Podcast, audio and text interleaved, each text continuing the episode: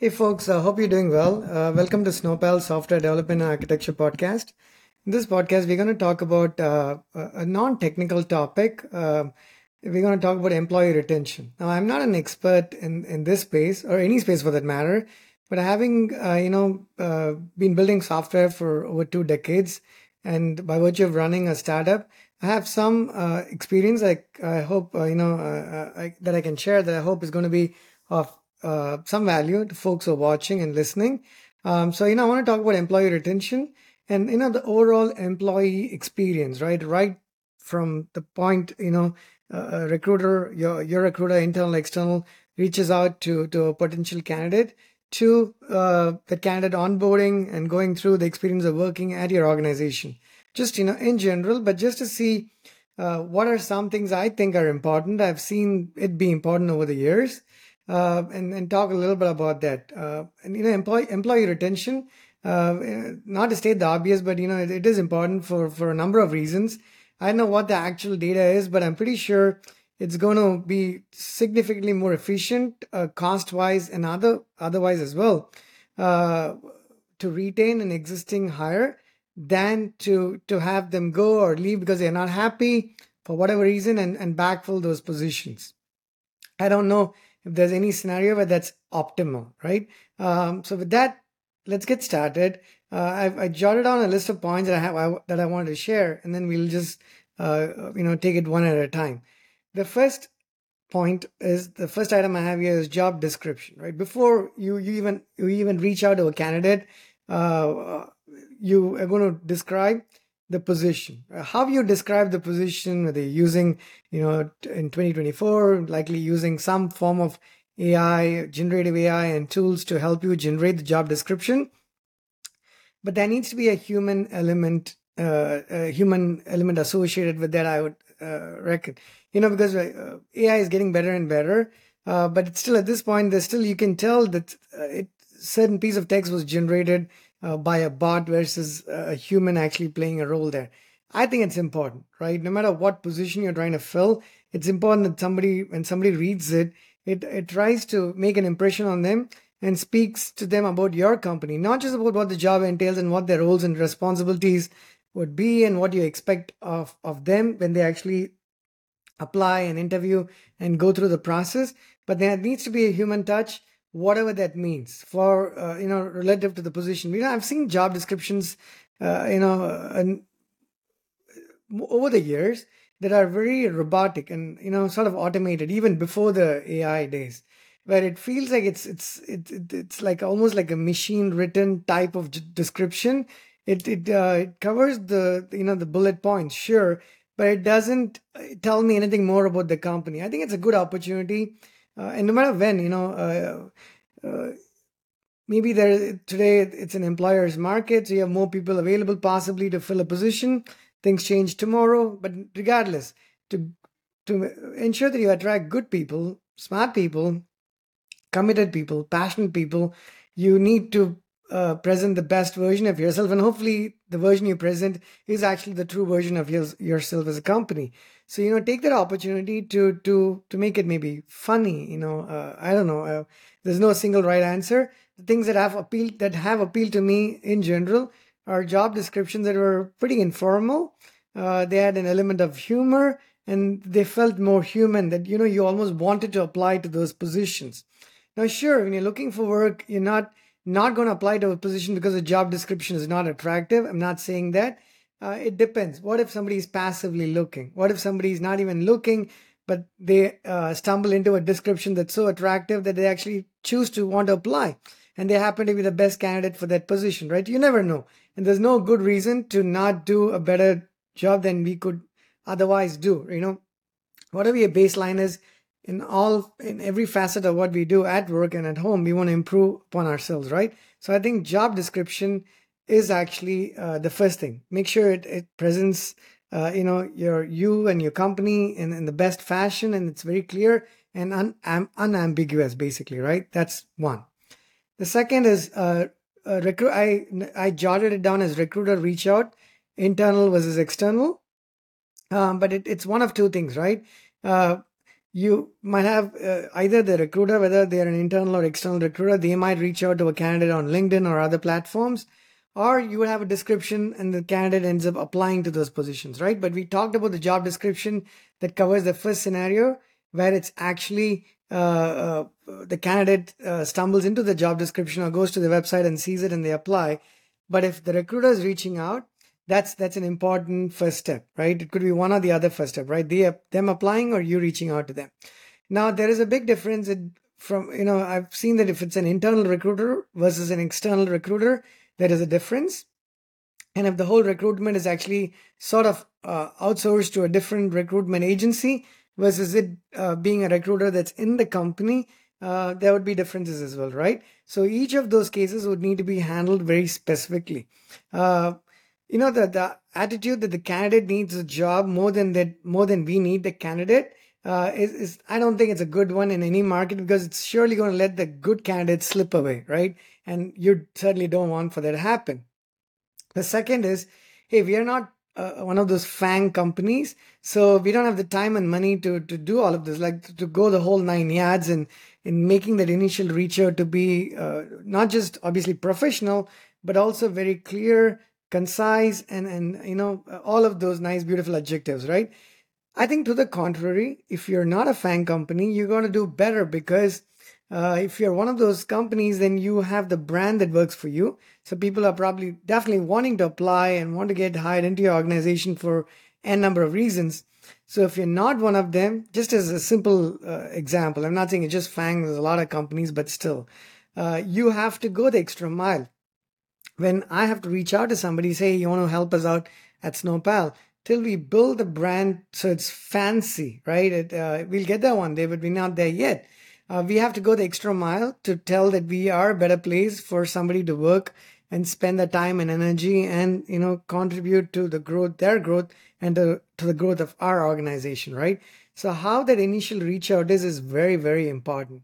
I've seen it from being extremely brilliant that i've really wanted to apply to the company and actually want to get started the next minute to the point where i actually did not want to have anything to do with that organization because of whatever that initial experience was, right? So it could, you know, there's there's a, a big spectrum. Uh, you know, it runs the gamut. So you want to be uh, as good as you are able to be, right?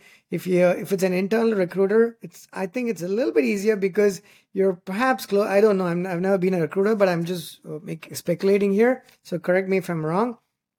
You're probably a little bit closer to the team, uh, the hiring team, the dev managers, and whatnot. So you kind of know what the company culture is, what the expectations are, because you are part of the company. Uh, so you can communicate that very effectively to the potential to the candidate. But if you're an external recruiter, I can imagine there's going to be more challenges because you're probably working with a lot of different clients. Um, so you can only do so much. I don't know what that is, what that extent is, what limitations there are. Uh, so you may have to sort of do even more than the internal recruiters may have to potentially do uh, to bridge that gap. At least that's my hunch. The third item, the interview process. Now, you might be an organization that has eight rounds of interviews spread over two months, or you might have just a single interview and you make a decision in a couple of days. Now, why you have one process or the other, I don't want to get into that because just left to you, the company, the size of the organization, the, the type of work, uh, type of role you're trying to fill. If you're hiring somebody, uh, you know, uh, to say help out with, I don't know, if you say, Krish, can you help out with node development? There's one level of interviewing that you would have to do. Uh, if you're saying, Krish, can you help me with architecting uh, uh, uh an entire uh, application, whether it's mobile web, server side, whatnot, then there's a slightly different process you, you would potentially have because, you know, the problem is maybe is a bit more complex. Now, if you're hiring somebody, say, getting our help at Snowpal to to do some AI related work. It's it's new, right? It's it's we're a lot of us are in the early stages.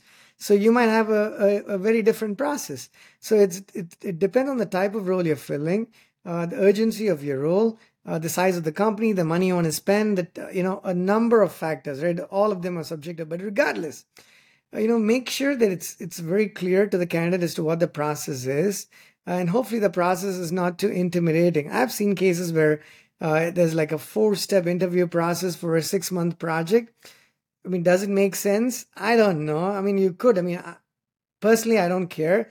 Uh, I just go through any process when I'm actually in uh, uh, doing consulting work. Uh, but I think it needs to make some sense if you ask me.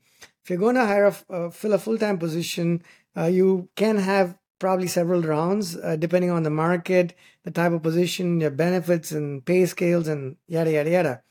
You have a six-month project you're doing pretty standard stuff. I need extra pair of hands to get some uh, feature done, uh, enhancement, a bunch of enhancements implemented or whatnot. I'm not trivializing any of this. Don't get me wrong. I think the process should have uh, some relevance to to the longevity of what you're doing. Uh, having four step, you know, four rounds of interviews for a three month gig doesn't make a whole lot of sense to me. But but it is what it is, right? So just make it clear to the candidates so they at least know if they have the time and the interest to sign up for it so they're not surprised. If you have a live coding interview, just give them clarity about what that is going to be. It is going to be challenging because some people take to some of uh, these processes uh, a little bit better than others, I, I reckon. Because if you tell someone, hey, it's a eight step, you know, eight rounds of interviews with over six weeks, not everybody is going to be stoked about it. But if your company has the brand value and the type of work you're doing is exquisite, and people might you know might be okay doing it but you just need to be very clear and upfront about what that process is. Uh, it you know a lot of this what comes across is okay what are you stating that we don't know already?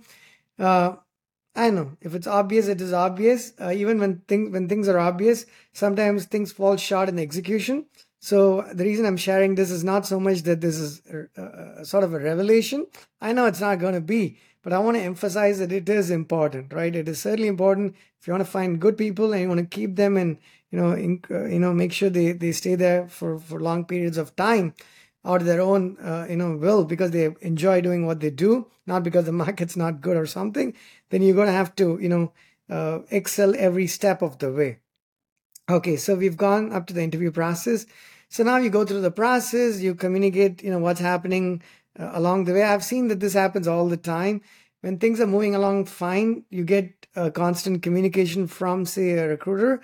Uh, but you know, when things are not going so well, uh, maybe the client hasn't responded, maybe they rejected, they passed, uh, you know, on you uh, for a number of reasons, right? It's all understandable. But I think you, you know, ultimately we're all humans. I would, you know, I personally would appreciate if whoever, whoever it was, whether it was recruiter or a dev manager or a director or a developer, whoever whoever was interviewing me or vice versa, that you you sort of keep the communication going till there's closure to it. Whether they end up getting the job uh, or or not doesn't matter, right? It's all right to to to fail interviews because that's how we learn, and maybe there's not a fit for any number of reasons, and it's good for both parties, right? You only want to have that engagement when the foot when there is a good fit uh, uh on both sides. But I think it's important to kind of uh, continue that communication and not just not let people hanging at least to the extent possible. Uh, uh, i think people would really appreciate that and that way you build a rapport. So the next time you reach out to them or they reach out to you there's a relationship that you've built along the way right? Uh, okay now that let's say they've gotten hired. If, if the person got rejected then this podcast ends here but let's say you got hired into the job whether as a contractor or as a full-time employee doesn't matter. The onboarding process um, that is important. I mean, again, it depends on the type of engagement. If it's a con- consulting engagement, the process is going to be different than a full time engagement. So, you know, take what I say with a grain of salt. Uh, but I think if, uh, you know, for, for instance, you're starting, uh, if you're working on a project with us, uh, within the first couple of hours, you probably, you will not probably, will definitely have just about everything you need. Just the way we have our process in place. You know, you'll have access to the repos, you, you know, kind of uh, you're not like definitely by the end of day one uh, well before that but the in the worst case scenario by end of day one you have just about everything you need to be productive. You've sort of said hello to the team. The team knows that you've onboarded. Uh, you've got access and all the provisioning done. Now i know that if the bigger you are the company you know uh, i don't want to say red tape or bureaucracy but it, it, it does uh, come into play right? So the larger the organization the longer that process could take but I don't think it should take more than a couple of days, right? Uh, I think people are going to lose patience. Uh, if it takes a week, it's it's a terrible amount of time. It's too long, actually, right? And that sort of gives, you know, sets the foundation, right, uh, to uh, the new hire about the company and how the company rolls and functions. If it takes a week to get me, uh, uh, help me get started, then I think things are moving a bit too slow. And you know, and we are in 2024. we need to move fast enough, right? So I think it's important. The onboarding process should be pretty seamless. Uh, and, you know, uh, have a run book.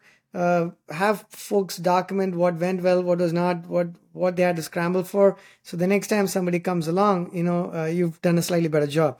So the the idea here is every new hire can contribute to to this book.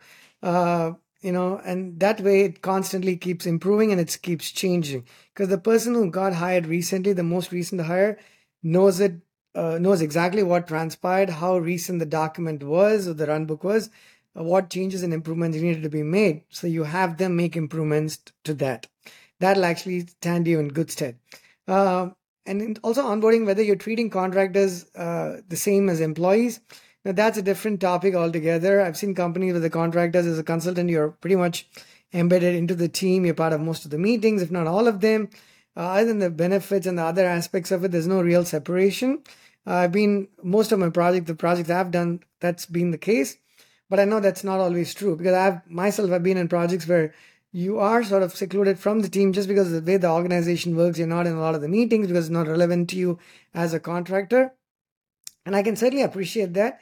Uh, but the more there are of such meetings, the less connect you have with the team. And it actually does not necessarily help.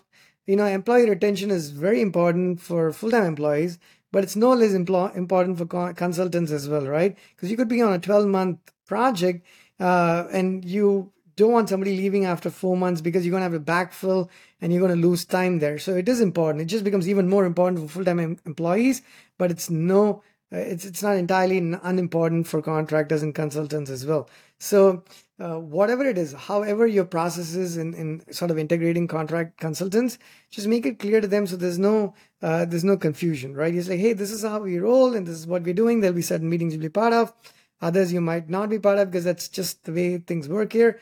Then it's all right, but you know, just make sure they are clear. They know what what they what they can expect.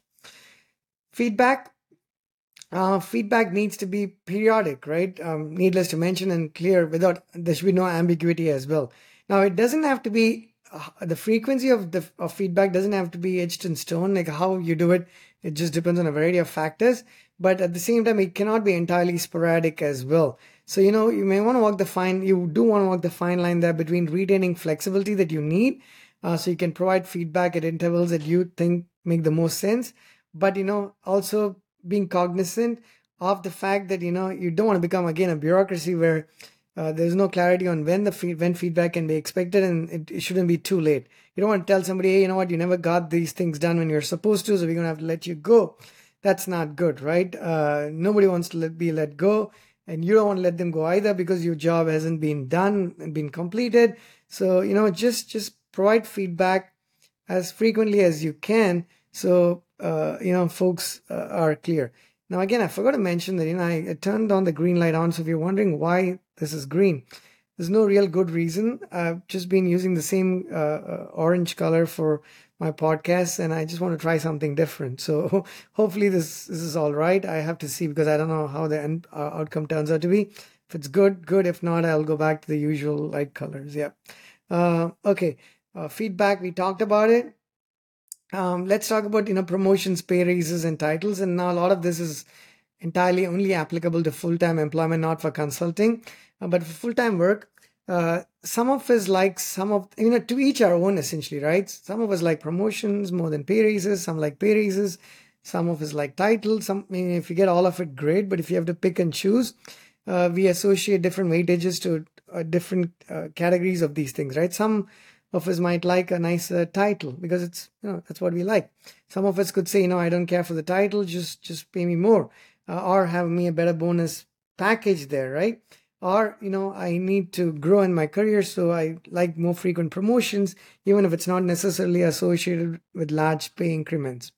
Now you got to again the company has a policy. You you obviously want to communicate that to your to your workforce uh, but I think hopefully there is some level of flexibility, right? You know, you want to treat everyone equal, obviously, needless to mention, uh, not just for legal reasons, but for ethical reasons as well.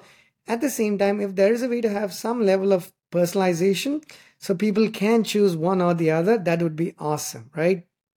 I think the way uh, the world is headed, uh, the direction, uh, the next generation is going to expect a lot of flexibility, you know, in how they actually do whatever it is that they are helping you get done. Uh, and I wouldn't be surprised if, if different people associate different importances and priorities to these items. And if you can actually respect that, great. If not, at least just make it clear that this is how we function, this is how it happens. And if it's all mechanized and automated, it, it is what it is. Uh, but the more human uh, it is, the, the better off it could be, at least personally speaking, right? At least that's what I've uh, uh, enjoyed, and that's what I try to do for people who help us as well. Um, time off. Um, well, you know, this is a very important topic. Uh, it's one of the most important things for me. You know, when I used to at least full time work, uh, companies do unlimited time off. I actually wrote a blog on unlimited unlimited time off and why I'm not a personal fan of it. You can just go, you know, go to uh, you know our page and uh, products.snowpal.com and look it up. Uh, uh, unlimited time off is you know there's you can take quote unquote unlimited time off, but that's literally not what it means, right? It's quite the it's uh, even though it says it, it, it cannot mean that. I mean, can you take the whole year off? Of course not, right? Uh, so uh, just again, look look up what I have had to share about my two cents on that topic, and if you want me to speak to it on a podcast, I'm happy to do it as well. Um, or you know, you have three weeks off, four weeks off. In in the US, we get the least amount of time off, from what I've known.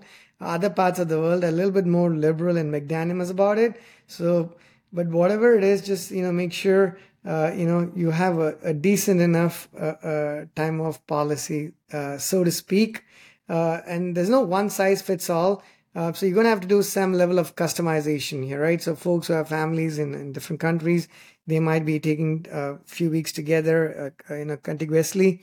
Whereas if you have family locally, then you might probably just take a week or a few days off here and there. So again, there's no one size fits all, and it's important that you have a certain level of element of flexibility that you offer in your time off policies, right?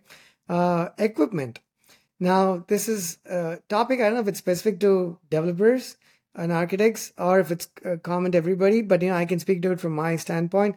I uh, do all of my work, dev work on, on typically one of two kinds of machines, right? On OS X, for the most part, local development, or when, you know, organizations don't have a, a Mac to hand out, it's, and I ask, request that I get a Linux machine.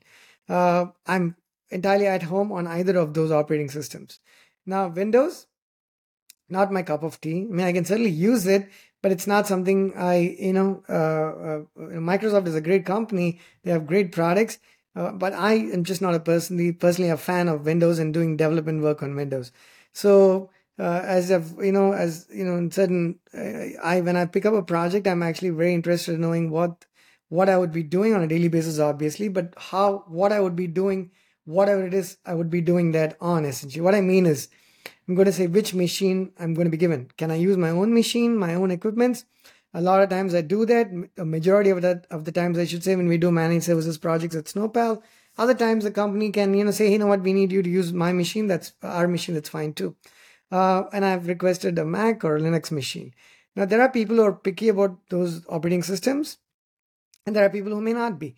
Now if there are folks who are picky just like I am, you want to try and see if you can actually uh, entertain that uh, you know if it's within the realm of your budget right now again if it's a mac it's a more bit more expensive.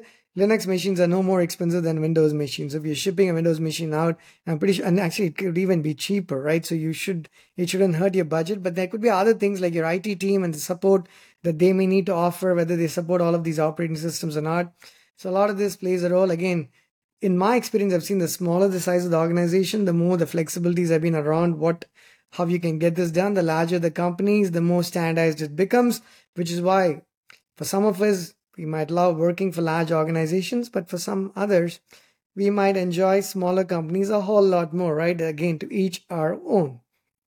So uh, the the machine, the current generation is also used to the worlds of TikTok and Instagram and a number of other things. They have, you know, you have so many uh, social media platforms. There are some of them. I mean, I don't know. Uh, to me, a lot of them have lots of similarities, but still, there are people who like one versus the other.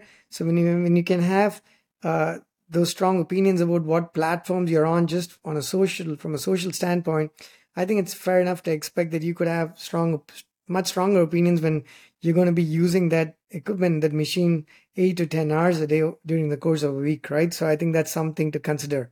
I think it makes a dramatic difference between uh, you know how happy a developer is when you when they're given the machine and the software they need versus not. It's not just the stack. The stack goes a long, long way. You ask me to do Golang work today uh, because that's a lot of what we're doing in the, in recently for our API development. Uh, again, check out our APIs on uh, our uh, on AWS Marketplace and other API hubs. I'll include the links, or you can go to our you know product company pages to see it. Uh, so it it is uh, the the choice of equipment is is quite quite important, right? So just keep that in mind. What else, right? Let's talk about you know uh, happiness check, right? I have an item. Even if machines will replace us one day, entire in entirety or maybe uh, in higher pro- proportions, uh, we aren't there yet. Not not yet, right? So tr- we need to be treated as as people because that's what we are. So I think a happy employee, I don't know what the number is, but I just put down here saying uh, can translate to 10 happy customers, right? Just not empirical data, just a number that I'm throwing out there. That's my opinion, right? That, you know, you have a happy employee. Doesn't matter if they never are client facing, it, they will still produce quality of code and documentation and, and all these artifacts that are going to have a profound impact on the satisfaction of your customers, right? So you're, uh, you know, you have to remember that uh, nobody's doing anyone a favor in a professional relationship. A company needs help, so they reach out. The candidate is able to offer that help, so they start working for that company. So it's a win-win situation, or at least that's how it should be. So I think it's important to treat that, you know, as as that a win-win professional relationship, and making sure that both parties make their effort and put their best foot forward uh, to ensuring the other the other party is just as happy, right? Uh, and again, a happy employee is going to be a lot more productive, is going to complain a whole lot lesser, and is going to play a vital role in the success of your organization. So you don't want to miss out on those low hanging fruits. Uh, uh, you know, uh, so, you know, if you have to do a bit of training, which is the next item actually I have here. Some of us like it, some of us love it, some of us actually are not a big fan of it, right? If you put me on a two day, one week training, I'm going to probably lose my mind. Uh, but there are people who enjoy and appreciate the training. So I think again, uh, you want to offer training, uh, but you want to give let people consume training uh, other than required training that we all have to go through, right? I understand that, but the non-mandatory training, uh, you want to give people the choice to consume it at their own pace, and maybe consume, you know, give them a choice. You have ten things that they have to train on. Maybe say pick five of ten, whatever the five you want to train on, which is the non-mandatory as non-mandatory aspects of training, right? So I think it's important because I've uh, sometimes been in projects where you know you have a three day training. Uh, you're like you know you're bored out of your socks because it's you feel like you uh, uh you over the years having done it the number of times you know it. So I think again personalization is important. Uh, uh, to the extent possible, right? You know, respect that everybody is unique and different. We're not cookie cutters. So if, uh, you know, once again, I'm not, you know, uh, vilifying larger organizations. Everybody's great. But I'm saying it becomes harder and harder as the company grows. But you're going to have to make that effort to actually uh, still function as a small, you know, fast moving company, even when you are this very large organization. Um, okay, uh, engagement. Uh, I have an item there. Uh, if your employees know each other better at a more personal level, they'll actually become more productive and passionate, uh, you know, a lot more at the professional level, right? So I think investing in activities, uh, some of them, you know, I'm not saying if you can fly a whole team to Italy, to the beautiful beaches of, of, of like Spain and, and these exotic locations, sure, that'll be awesome. But not every company can afford it, not in certain economies, not in today's economy, I think. Uh, but not everything is expensive, right? Engagement can be uh, cheap and effective as well find out what your team is going to enjoy whether it's a remote team it's a remote team you're going to have to do things a little bit differently. If it's a if it's a hybrid situation then you have a different you know a, set of approaches. Uh, if everybody is on site you know at work every day then you take a different approach. But regardless uh, you have to have a, fa- a, way for folks to engage. If it's not on site meaning if it's not people showing up at work all the time then it's going to become more it is more challenging in, in a remote engagement but I think it, it's actually uh, an opportunity for you to improve upon, right? So see what your team needs. And depending on how geographically dispersed your team is, this can get quite interesting, intriguing, and challenging. Uh, but there are lots of tools these days, you know, and sometimes you don't even a tool. We are uh, at the core of us, each of us are like kids, right? It's it's not the size and amount of what you buy a, a gift when you give it to a child uh, that makes the child be happy or excited about that. It's just that the timing of when you present that as a gift uh, and and you and understanding what that particular child appreciates right? You have to understand what your team appreciates what the individuals appreciate and come up with something that actually has a way for them to interact and engage uh, and be respectful of people's differences cultural differences you know being introverts extroverts and not everybody is the same and not everybody should be the same because it's going to be boring. So come up with uh, something that everyone's going to enjoy even if not equally so to, to a large extent. It's important to keep that engagement going. Um, there's a lot more, but I'm going to uh, wrap this up uh, with one last item here restructuring. Now, this is, you know, a, part of, you know, if you've done work for, for a number of, for any period of time, you recognize that economies change, the, the situations change, you know, uh, sometimes it's very dramatic and uh, disruptive like AI. Uh, other times it's not so disrupt, disruptive, but it's just the economy, you know, the macro, the micro economies changing in impact. And a lot of those things will require companies restructure. Maybe they acquire another company. Maybe there's a merger. Uh, maybe, you know, they just didn't sell as much as they wanted to sell last quarter. So it is understandable, right? That things have to change. You know, it's, it's the, you know, if you're in the private sector, at least, which is where I've all, done all of my work in, you have to brace yourself for those types of things happening. And how you accept it, it just depends on you as a person. Now, I've done consulting for a long time. We are a product company, but we also do managed services, right? Uh, as one of the things we do at Snowpal. So we are used to the notion of consulting. So we know projects can be any length, and we're not worried about the length and the size and the longevity of a project. We just want to enjoy every moment of what we are doing. But when you're in a full-time engagement, you might have slightly different expectations, right? You've gone through a process. You're there. You're in there for the long haul. Um, so if things change and you had to be then, there was an unfortunate situation where you had to be let go, uh, how you react to it is completely depends, right? It's, it depends on uh, each individual, um, their their phase of life, uh, the demographic, and a number of other things. But I think as a company, uh, you have to do the best so you have a human aspect to it. Um, so don't treat the people who you want to have to let go as like machines because they are not machines, not yet at least, right?